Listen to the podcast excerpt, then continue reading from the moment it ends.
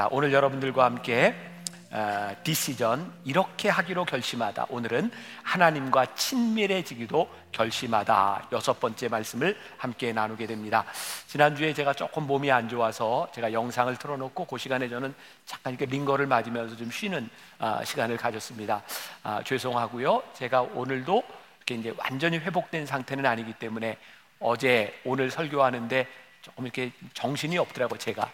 그래서 여러분들이 오늘 설교를 들을 때 목사님이 어디서 실수하나, 어디서 말이 새나 아, 이런 것들을 좀 찾으려는 마음을 가지고 잘 들으세요. 10시에는 아, 이게 통했는데 12시는 잘 안 통하네요. 잘 들으라는 이야기입니다. 오늘 하나님과 친밀해지기로 이런 제목으로 말씀을 나눕니다. 아, 우리가 하나님을 이렇게 신뢰한다 이런 말을 종종 쓰는데 우리들이 하나님을 신뢰한다고 하는 것은 우리들의 염려로부터 벗어난다 이런 의미를 가지고 있는 거죠. 우리들은 언제 염려하게 되나요? 가만히 보면 우리들이 가지고 있는 자원과 내가 가지고 있는 능력에 집중할 때 우리들에게는 염려가 떠나지 않습니다. 왜냐하면 우리는 우리의 염려거리를 다 이길 만한 능력이 없기 때문이죠. 자, 염려하지 않는다, 염려를 이긴다라고 하는 말 가운데는 전제되어 있는 게 있어요. 뭐냐면 우리들의 삶에는 염려가 찾아온다는 거예요. 여러분들이나 저나 오늘 이 자리에 앉아 있는 사람들 가운데 어떤 사람은 큰 염려를 가지고 앉아 있을 수도 있고 어떤 사람은 염려를 벗어난 기쁨과 평안한 가운데 앉아 있을 수도 있을 것 같아요. 근데 그런 우리들에게 예수님께서 풍성한 삶을 살도록 우리들에게 아주 중요한 비유를 말씀하고 계신 거예요. 이 말씀도 여러분들이 신앙생활하면서 참 많이 들었던 말씀입니다. 중요한 건 우리가 들었던 이 말씀을 우리들이 어떻게 삶에서 적용하느냐에 대한 부분이죠. 원리는 간단합니다. 예수님이 포도나무가 되시고 우리들은 가지다. 그리고 예수님이 말씀하시기를 가지인 너희는 포도나무에 붙어 있어야 열매를 맺을 수 있다라고 말씀하고 있어요. 우리들에게 찾아오는 염려, 우리들이 해결하지 못하는 염려는 대부분 우리들의 삶에 내가 주인 되어서 내 삶에 내가 왕좌를 차지하고 있을 때 염려는 떠나지 않습니다. 그런데 우리의 삶에 주님을 하나님을 우리들의 삶에 왕좌에 올려놓고 우리들이 하나님 나라의 다스림을 받을 때 우리는 염려에서부터 벗어나게 되죠. 예수님께서 마태복음 6장 33절에서 이렇게 말씀하셨어요. 같이 한번 봉독해 볼까요? 시작. 너희는 먼저 그의 나라와 그의 의를 구하라. 그리하면 이 모든 것을 너희에게 더하시리라. 염려하지 말라는 거예요. 너희는 먼저 그의 나라와 그의 의를 구하라. 근데 이 말을 조금 오해하는 분들이 있어요. 아, 그러면 나는 하나님의 나라와 의를 위해서만 살면 되겠네. 나는 내 삶에, 아, 그리고 내 삶에 일어나는 모든 일 가운데 염려를 다 그냥 접어놓으면 되겠네. 어떤 면에서 보면 내가 살아가는 내 삶에 대한 굉장히 무책임한 말이 될 수도 있을 것 같다. 근데 저는 그렇게 생각하지 않아요. 하나님의 나라와 하나님의 의를 구하며 하늘을 바라보며 사는 사람은요, 절대로 그의 인생을 허투루 살지 않습니다. 어쩌면 인생을 가장 진지하게 살게 된다고 생각해요. 몇 주 전에 제가 시카고에서 미국에 있는 그 장로교 목사님들을 위한 아, 세미나를 인도하게 되었습니다. 그때 제가 어, 거기에서 오랜만에 한 친구 목사님을 만나게 되었어요. 30여 년 전 저와 함께 군목을 했던 목사님이 거기에 찾아오셨어요. 아, 사모님이 매주 저희 교회 예배를 온라인으로 미국에서 듣고 계시기 때문에 어, 사모님 좀 죄송해요. 제가 얘기하는 거. 이 목사님이 저와 함께 군목도 마치고 제가 미국에 있을 때 제가 있는 곳에서 같이 공부도 했어요. 그런데 그 목사님을 보면서 아, 저 목사님이 공부를 마칠 수 있을까? 이런 생각을 했었어요. 왜냐하면 영어가 잘 안 돼요. 사모님 죄송해요. 자. 근데 이 목사님이 전라도 사람인데 영어를 해도 전라도 억양이 나와요. 어, 그리고 중요한 건 이게 발음이 이 목사님이 특히 F하고 P 발음이 잘 안 돼요. 그래서 1, 2, 3, 4, 5늘 이러는데 미국 사람들이 알아듣기는 쉽지 않아서 그래서 제가 아, 저 목사님 어떻게 공부하지? 그랬는데 수년 전에 제가 미국에서 만났을 때 깜짝 놀란 건 한국에서 군목을 마치고 나이가 다 들어서 간 그 목사님이 미국에서 군목이 되었어요. 그리고 계급이 중령이에요. 야, 저 목사님이 얼마나 열심히 살았을까. 그리고 여러 나라의 이라크, 아프가니스탄 이런 데 파병을 갔다 와서 굉장히 많은 경력을 가지고 있는 거예요. 어떻게 보면 입지전적인 인물인 거예요. 근데 제가 세미나를 마치고 났는데 그 목사님이 저에게 이런 얘기를 해요. 목사님, 내가 목사님 세미나를 듣다 보니까 내가 인생을 허투루 산 것 같아요. 내가 인생을 허비한 것 같아요. 근데 저는 그 목사님의 그 말에 동의할 수 없어요. 정말 열심히 산 분이고 입지전적인 인물인 거예요. 근데 그 목사님은 왜 그렇게 생각을 했을까? 물론 제가 교회에 대한 어떤 목회에 대한 강의를 하면서 제가 치열하게 살았던 그 삶에 대하여 이 목사님이 도전을 받을 수 있지만 이 목사님이 나는 허투루 살았다라고 하는 것이 진짜 허투루 산 것이 아니라 내가 더 잘 살 수도 있었는데 내가 더 치열하게 살 수도 있었는데 그렇게 살지 못한 것에 대한 어쩌면 자그마한 후회일지 모른다는 생각이 들었어요. 저는 치열함이라는 말을 참 좋아합니다. 제가 나중에 하나님 나라에 갔을 때 하나님께서 너 어떻게 살다 왔냐 했을 때 하나님 저 치열하게 살다 왔습니다. 그러면 저는 참 좋겠다. 오늘 여기 앉아 있는 여러분들에게 하나님 나라와 하나님의 의를 바라보며 우리들이 염려로부터 벗어나는 신뢰하는 인생을 산다고 하는 것은 어쩌면 하나님 나라의 사람으로서 어떻게 우리의 인생을 치열하게 사느냐에 대한 문제가 아닐까라는 생각이 들어요. 어, 우리 김남준 목사님이 쓴 책 중에 염려에 관하여라는 게 있는데 거기에 이런 글이 나와요. 염려는 어디에서 오는 것일까요? 우리는 어떤 일에 대해 지나치게 염려하는 사람들에게 뭘 그런 걸 가지고 걱정하냐라고 말하기도 합니다. 이렇게 말할 수 있는 것은 그 사람이 염려하는 바에 우리는 집착하지 않기 때문입니다. 그것을 사랑하지 않기 때문입니다. 저는 이 말에 전적으로 공감합니다. 아, 뭐 그렇게 염려하세요? 라고 이야기할 때 우리는 사실 그분이 염려하는 그것에 대하여 그만큼 집착하지 않기 때문에 우리들이 염려하지 않을 수 있어요. 그러니까 우리들이 염려하는 모든 것들을 바라보면 우리들이 집착하거나 사랑하는 것 때문에 염려가 오죠. 왜? 우리들이 아무리 집착해도 사랑해도 그것을 해결할 능력이 없기 때문에 그런 거예요. 신뢰할 수 없는 것을 신뢰할 때에 우리들에게 염려가 찾아오는 거예요. 그러니까 오늘 말씀의 결론부터 이야기를 한다면 우리들이 하나님을 신뢰할 때 우리들이 포도나무 가지에 우리들이 붙어 있을 때 우리는 이 염려로부터 이길 수 있다는 다시 이야기하지만 염려는 우리들에게 늘 찾아오는 거예요. 그 찾아오는 염려를 우리들이 어떻게 이길 수 있을까? 그리고 저는 또 이런 생각을 해요. 하나님을 신뢰하는 그리스도인, 하나님을 신뢰하는 사람이 된다면 참 좋은 사람 되겠다. 제가 목사로서 이렇게 설교를 하면서 굉장히 복음적이지 않은 말처럼 들리는 설교를 할 때가 있어요. 여러분들 느끼시는지 모르겠지만 여러분 예수 믿으면 여러분들 착하게 살아야 됩니다. 이런 얘기 많이 하잖아요, 제가. 예수 믿고 우리들이 믿음으로 산다고 하는 것은 참 많이 배웠는데 믿음으로 사는 사람이 얼마나 좋은 성품으로 이 땅 위에서 잘 살아야 되는지는 잘 이야기하지 않았던 것 같아요. 근데 저는 믿는 게 있어요. 하나님을 신뢰하는 사람은 진짜 좋은 성품의 사람이 되고 착한 사람이 될 수밖에 없다. 하나님을 믿고 신뢰하는 사람이 어떻게 다른 사람에 대하여 그렇게 막 대할 수 있을까? 하나님을 신뢰하는 사람은 다른 사람도 신뢰하는 그런 인생을 살지 않을까? 하나님을 신뢰하지 못하는 사람들의 특징, 늘 두려움 가운데 산다는 거죠. 자, 우리들에게 두려움이 찾아오면 우리는 어떻게 하죠? 두려움을 좀 이렇게 막아보려고 방어를 합니다. 예를 들면 이런 거죠. 나에게 돈이 많이 있는데 이 돈을 좀 지켜야 돼. 그래서 금고도 만들고 보안도 하고.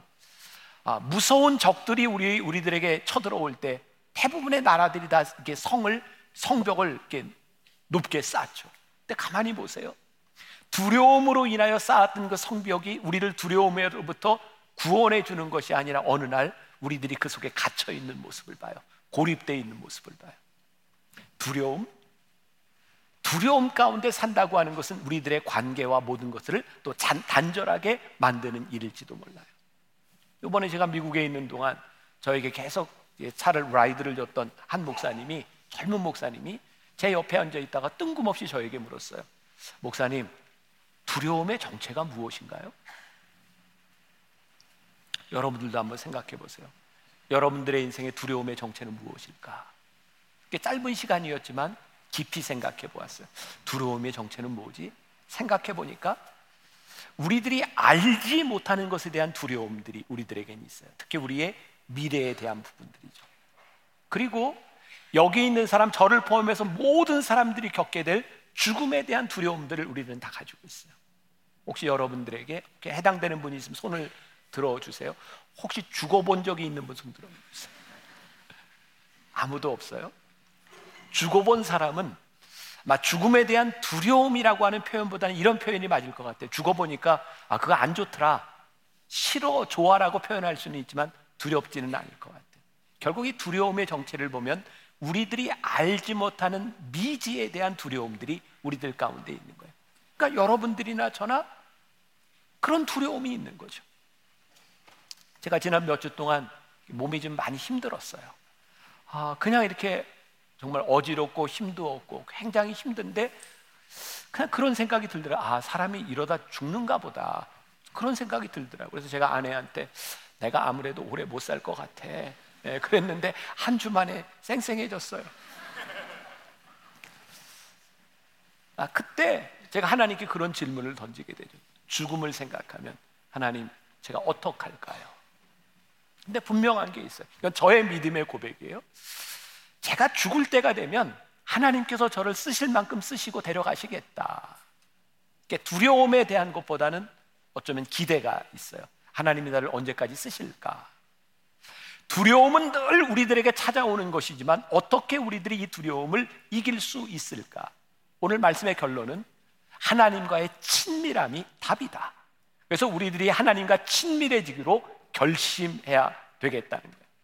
염려와 두려움이 우리들에게 찾아오는 것을 막을 수는 없지만 찾아오는 것들에 대하여 어떤 태도를 가지고 살아가느냐는 굉장히 중요한 거예요.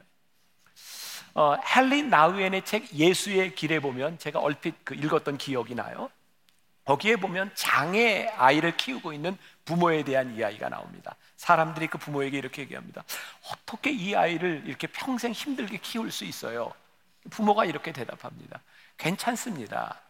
이 아이를 사랑하면 키우는 일이 힘들지는 않, 힘들기는 하지만 괜찮습니다. 그 아이를 사랑하는 사람과 사랑하지 않는 사람이 그 일을 보는 관점이 다른 거예요. 우리가 이 땅 위에 살아가면서 우리들에게 일어나는 수없이 많은 일들 가운데 우리들이 하나님과 친밀하게 살아가느냐, 그렇지 않느냐는 굉장히 다른 차원의 문제인 거예요. 근데 오늘 이 친밀함에 대해서 우리들의 생각을 해보려고 하는데 저에게 이렇게 퍼뜩 떠오른 그런 예가 있어요. 제가 꽤 오랫동안 우리 손녀딸 얘기를 안 한 것 같아요. 그죠? 어, 이제 할 때가 됐어요. 예. 어, 저희 손녀딸이 이제 지금은 이제 멀리 떨어져 있으니까 제가 이제 여기 같이 있을 때 저 로비에 이렇게 보면 우리 손녀딸이 이제, 에, 이제 할아버지 할머니도 좀 알아보고 이제 의사소통이 되는데 말은 아직 잘 못해요. 우리 손녀딸은 의사소통을 딱 한마디 가지고 표현을 합니다. 좋을 때는 응, 싫을 때는 응. 이게 우리 손녀딸이 의사표시를 하는 거예요. 제가 예배를 마치고 가끔 예배 전에 우리 손녀딸이 있을 때 할아버지한테 와 그러면 잘 안 오다가 이제 저한테 이제 안기게 됐어요. 근데 저에게 딱 안기다가도 엄마 아빠가 와 그러면 바로 갑니다. 굉장히 서운했어요. 근데 언제부터인가 어, 제가 이렇게 안고 있는데 할머니나 뭐 다른 뭐 고모 할머니, 고모 할아버지 이렇게 와서 이렇게 와 그러면 응 하고 저한테 붙어 있어요. 이거를 어떻게 표현을 해야 될까요? 저에게 이 친밀함이 그렇게 와닿았어요. 하나님께서 우리를 어떠한 친밀한 가운데 우리를 보시는가? 만일 우리가 이 세상에 살아가면서 포도나무인 예수님께 붙어 있다고 생각했는데 세상에서 좋은 일만 생각, 그럼 글로 가. 친밀한 게 아니죠. 너희들 붙어 있으라는. 세상에 어떤 염려와 근심과 더 좋은 것들, 우리를 유혹하는 것들에서 일로 와 그럴 때, 응! 하고 주님께 붙어 있을 때 하나님께서 우리들에게 느끼시는 그 감정. 그러니까 우리들이 하나님을 믿는데 우리들이 인격적으로 믿는다고 한다면 이 인격적은, 인격적이라고 하는 것은 하나님과 우리 사이에 교통이 있는 거죠. 우리들에게 붙어 있으라는 거예요. 그때 너희들의 삶이 풍성해지리라는 거예요. 자, 요한복음 15장 16절 같이 봅니다. 자, 시작. 너희가 나를 택한 것이 아니요 내가 너희를 택하여 세웠나니 이는 너희로 가서 열매를 맺게 하고 또 너희 열매가 항상 있게 하여 내 이름으로 아버지께 무엇을 구하든지 다 받게 하려 함이니라. 야, 내가 너희를 택했어. 그러니 너희들이 내 안에 있어. 그러면 너희들이 풍성한 열매를 거둘 거야. 그런데 이 친밀함을 우리들이 구별해야 되는 것이 있는데 그게 뭐냐면 익숙함과 친밀함이 다르다는 거예요. 익숙함은 우리들에게 굉장히 편안한 겁니다. 여러분, 우리들이 신앙생활을 하면서 언제부터인가 우리의 예배드리는 행위, 교회를 나오는 여러분들의 신앙의 이런 모습들, 언제부턴가 너무 익숙해졌어요. 어, 예배 드리는 게 편안해. 편안한 게 참 좋은 것이기는 하지만 이 편안함 때문에 관계가 깨질 수 있어요. 아마 부부 사이를 예를 든다면 여러분들 언제부터인가 결혼을 하고 몇 년이 지나면서 편해지면 제일 편해지는 단계가 방구를 트는 거? 친밀해. 근데 참 이상하죠? 친밀, 아, 익숙해져서 내가 편안해지면 그다음부터 노력을 잘 하지 않습니다. 편안해졌는데 관계가 소원해질 수 있어요. 편안함은 우리로 하여금 굉장히 수동적으로 만드는데 친밀함은 편안하기 때문에 아무것도 하지 않는 것이 아니라 더 친밀해지기 위해서 우리들이 무언가를 하는 능동적으로 변하는 거예요. 오늘 여러분들에게 도전을 드리고 싶은 거예요. 여러분들이 신앙생활을 하면서 여러분들의 삶이 지금 하나님과의 편안한 가운데 머물러 있습니까? 아니면 내가 친밀함을 유지하고 더 친밀해지기 위해서 우리는 어떤 신앙적인 행위, 어떤 신앙적인 모습을 우리들이 가지고 있습니까? 만일 여러분들에게 이 친밀함을 위한 노력이 사라져 버렸다면 여러분들은 이 친밀함 가운데 거하지 않을 수도 있어요. 요한계시록 3장 20절 유명한 말씀이죠. 같이 한번 봉독합니다. 시작. 볼지어다. 내가 문 밖에 서서 두드리노니 누구든지 내 음성을 듣고 문을 열면 내가 그에게로 들어가 그와 더불어 먹고 그는 나와 더불어 먹으리라. 요 말씀을 기초로 한 유명한 성화가 있어요. 많이 들어보셨을 거예요. 예수님이 문 밖에 서서 두, 두드리시는데 보면 저 성화가 유명한 건 뭐예요? 예수님이 두드리시는 저 문에 문고리가 없다는 거예요. 예수님이 저 문에 들어가시려면 안에서 열어야 예수님이 들어가십니다. 예수님은 우리 곁에 늘 계세요. 포도나무로 우리들 곁에 계세요. 그런데 이 포도나무가 포도나무에 가지가 붙어 있느냐 그렇지 않느냐는 누구에게 달려 있어요? 가지에게 달려 있는 거예요. 오늘 우리들이 어떻게 능동적으로 이 친밀함을 유지하며 살아가는가? 자, 누가복음 19장에 보면 우리가 잘 아는 사케오에 대한 이야기가 나오고 있어요. 사케오는 여리고의 세리장이었습니다. 그에게 상처가 있었죠. 돈을 많이 모았지만 고립감, 사람들이 누구도 그와 관계를 하지 않는 고독감이 있었어요. 어느 날 소식을 듣습니다. 예수님께서 여리고로 지나가신데, 근데 그 예수님은 세리와 죄인들의 친구래. 사케오가 예수님을 만나야 되겠다는 생각을 하죠. 그래서 옛날에는 뽕나무라 그랬고 요즘 성경에는 돌감람나무라고 이야기를 하죠. 감람나무 위에 올라가서 예수님이 지나가시는 그 길 위에서 예수님과 눈빛이 마주쳐요.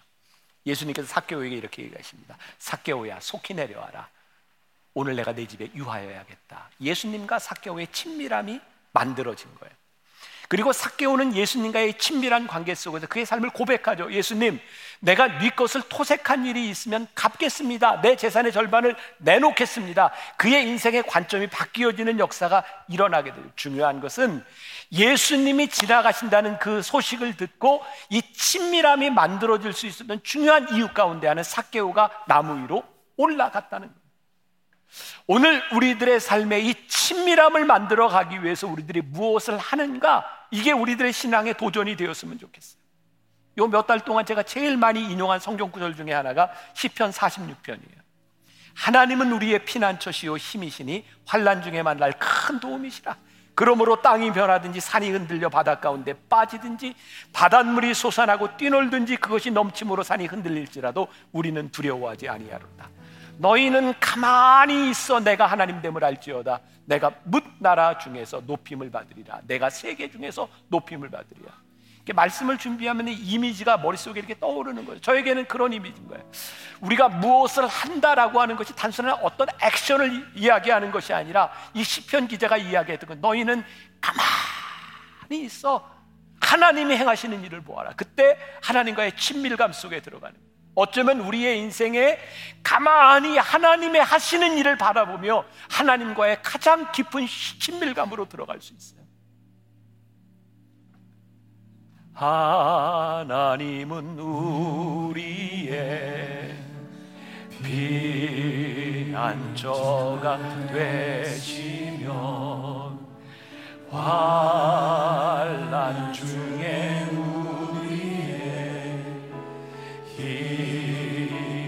힘과 도움이시라. 너희는 가만히 너희는 가만히 있어. 주가 하나님 되말지어다. 열방과 세계 가운데 주가 높 너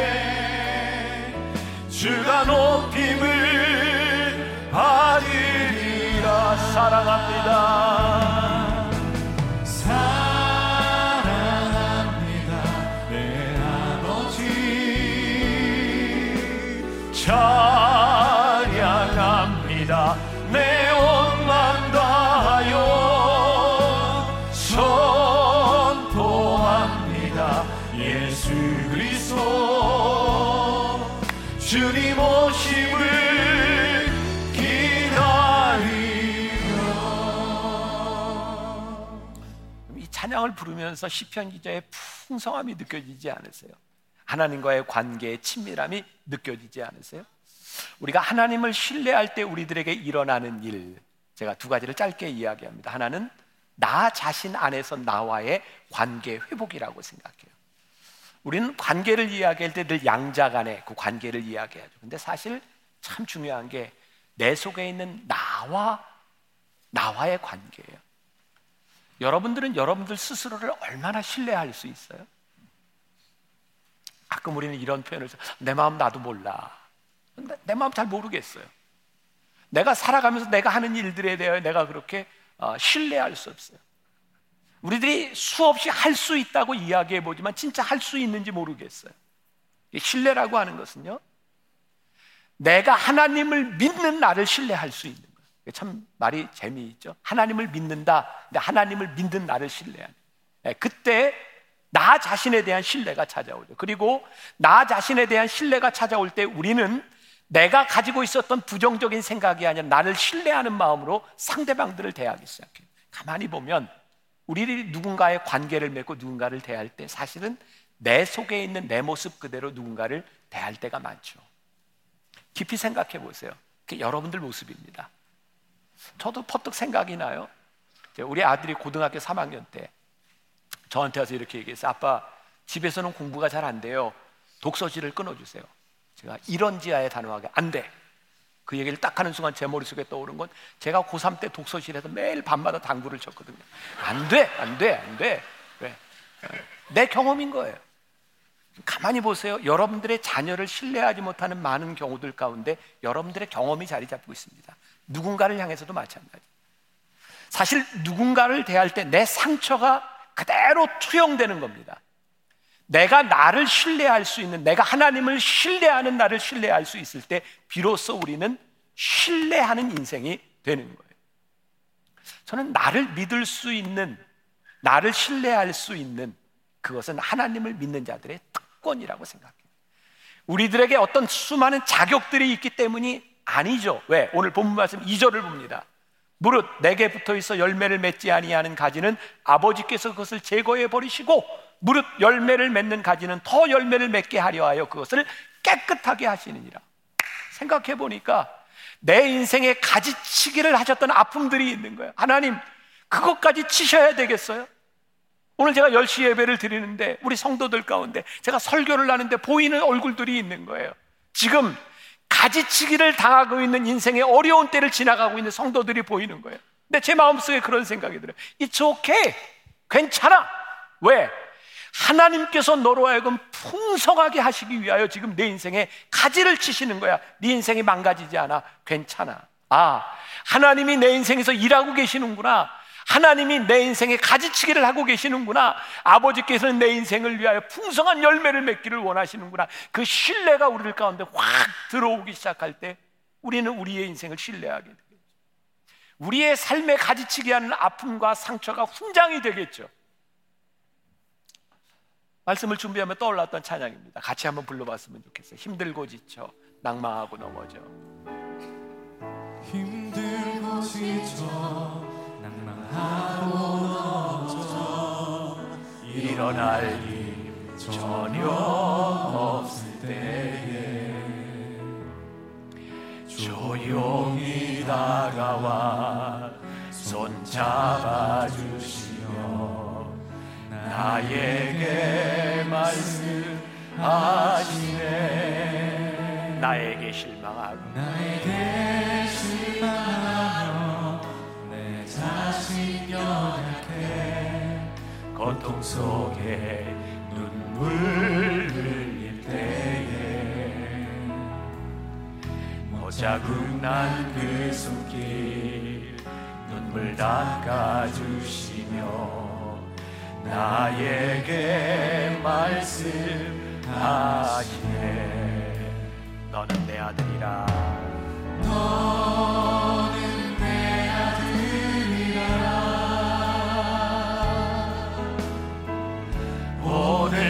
내가 너를 놔도다. 너는 내 아들이라. 나의 사랑하는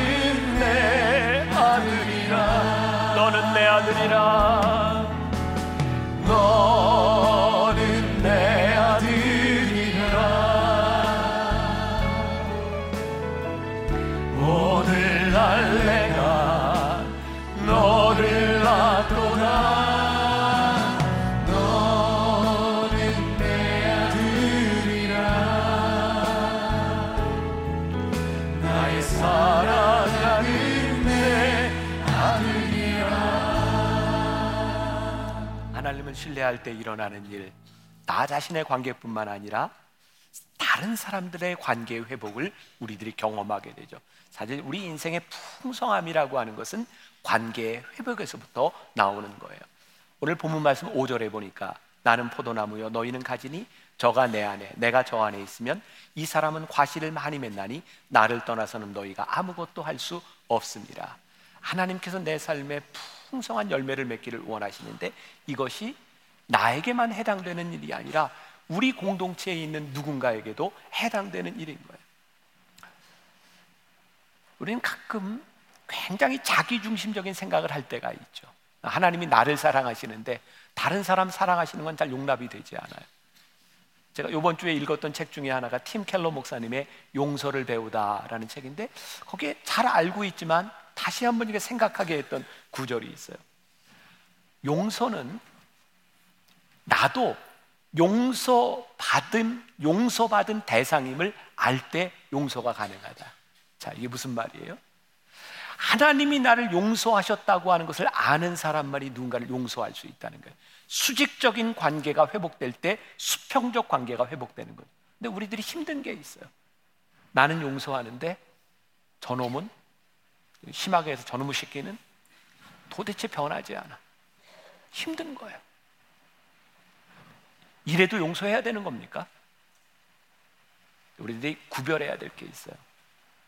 용서는 우리들의 몫이지만 화해는 우리들의 몫이 아니에요. 그 사람이 그 용서를 받아들이면 화해가 됩니다. 근데 우리들이 바라는 건 용서가 아니에요. 화해까지 나아가기를 원해요. 근데 하나님은 우리들에게 원하시는 게 용서예요. 회복은 우리들의 몫이 아닙니다. 하나님이 우리를 용서하셨기 때문에 우리도 누군가를 용서하는 겁니다. 그런데요, 참 힘든 게 있죠. 용서하는데 언제까지, 어디까지? 사실 이 용서라고 하는 이것이 보편적으로 누구에게 다 해당되는 것이 아니라 저는 목회를 하면서도 그런 걸 깨닫게 되는 거예요. 저 사람 언제까지 용납해 줘야 되지? 그 사람을 용납하는 것까지는 문제가 아닌데 그 사람을 용납함으로 인하여 누군가에게 피해가 가. 누군가를 어렵게 내가 용납하는 건 괜찮은데 그것으로 인하여 많은 사람들을 힘들고 아프게 한다면 하나님 이거 어떻게 해야 되죠? 많은 교인들은 제가 이 강단에서 이렇게 얘기하기를 바랄 거예요. 여기까지만 용서하세요. 그건 안 됩니다. 이렇게 딱 규정해주면 야 목사님이 강단에서 이렇게 얘기했으니 이렇게 하면 돼. 그러면 어쩌면 여러분들의 인생이 쉬울지 몰라요. 근데 오늘 저는 이 말씀을 이렇게 준비하고 생각하면서 저에게도 동일한 문제인가 하나님 어떻게 해야죠? 용서의 문제가 일률적으로 관계 회복에 대한 문제가 일률적으로 누군가에게 해당되는 것이 아니라 그 문제를 안고 우리들이 씨름해야 되는 순간들이 있어요. 저는 하나님이 그거 원하실 거라는 생각이 듭니다. 너희들에게 어떤 원칙에 대한 문제가 아니라 네가 그 문제를 가지고 나, 내 앞에 와서 씨름해 보자. 하나님, 이거 너무 힘듭니다. 그런데 제가 바라는 것은 나의 눈으로 보는 것이 아니라 하나님의 눈으로 볼 수 있으면 좋겠습니다. 그리고 하나님과 씨름하며 씨름이 뭐예요? 하나님과 친밀함 속에 들어가는 거죠. 그때 하나님께서 우리들에게 주시는 인도하심, 그게 우리로 하여금 삶을 풍성하게 만들어 주는 거예요. 제가 늘 그런 얘기 하잖아요. 예수 믿는 거 쉬운 일 아닙니다. 평화, 평화로다. 아, 예수 믿으니 늘 평화? 아니요. 힘들어요. 그 힘든 그 순간들을 지나서 우리들에게 오는 것이 진짜 평화예요. 나는 그냥 늘 평안해. 예수 믿었더니 걱정이 하나도 없어. 저게 새빨간 거짓말이라고 생각해요. 진짜 예수 믿으면 말씀 때문에 우리 마음이 괴로워요. 그게 정상이에요. 그리고 그 과정들을 지나갈 때 우리들에게 주시는 평안이 말씀을 마무리하려고 합니다. 제가 만나교회 담임 목사가 된 지 딱 올해로 이제 만 20년이 됐어요. 제가 사역을 한 지 25년 만나교회에서 사역을 했어요. 제가 담임이 되었을 무렵에 에, 저에게 제일 힘든 거는 어떤 거였냐면 우리 장로님들이 그때 한 48분 정도 어, 계셨는데 제가 유치원 시절부터 저를 보았던 분도 계시고 또 그 장로님들의 자녀들이 저하고 친구 세대예요. 저는 이렇게 목회를 하면서 어, 아, 내가 어떻게 리더십을 가지지? 그때는 그 리더십이 제일 중요하다고 생각. 어떻게 끌고 가지? 근데 끌고 가는데 마음대로 끌고 가다 싸우고 이러면 안 되잖아. 그러니까 저는 늘 어떤 생각을 했냐면 그래 내가 많이 참아야 돼. 내가 인내해야 돼. 그래서 많이 아프고 힘들었어요. 화를 내면 나는 편한데 다른 사람이 힘들어지고요. 화를 참으면 다른 사람은 편한데 내가 힘들어요.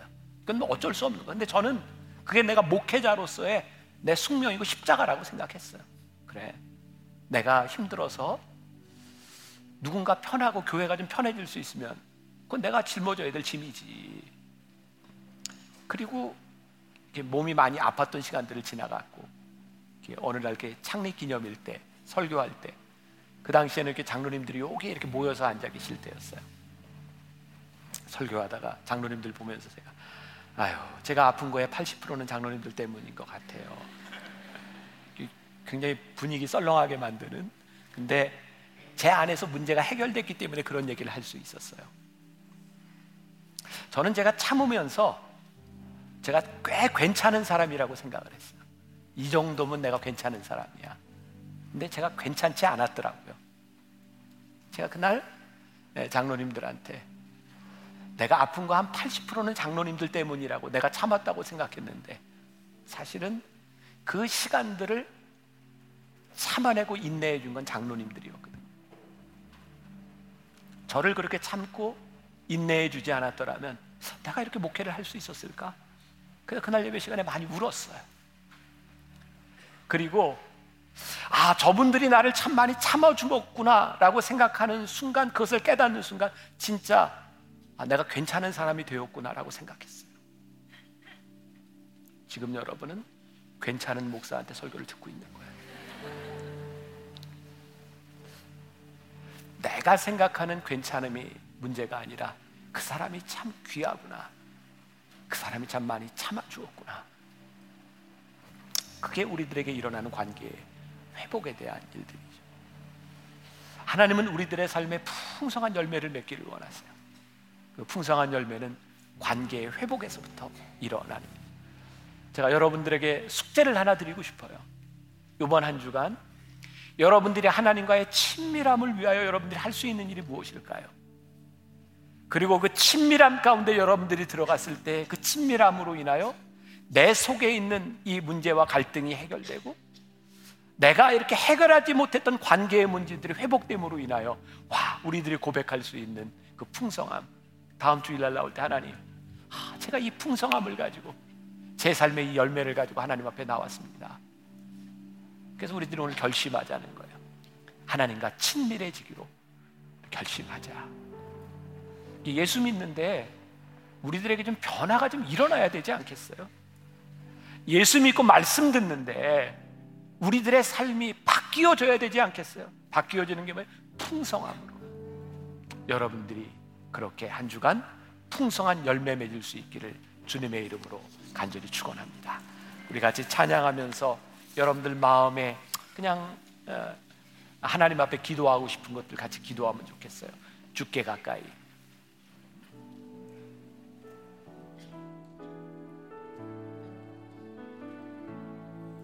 주께 가까이 날이 간절히 주님만을 원합니다. 채워주소서 주의 사랑을 진정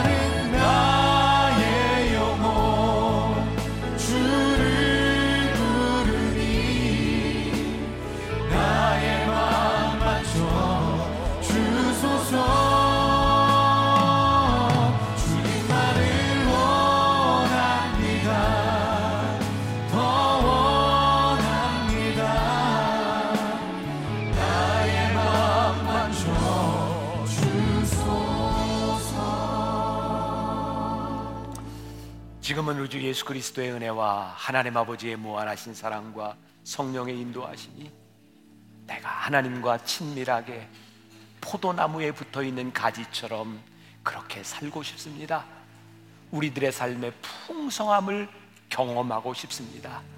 그렇게 다짐하고 원하며 나가는 당신의 사랑하는 모든 백성들 위해 지금부터 영원까지 함께 하시기를 간절히 축원하옵나이다. 아멘.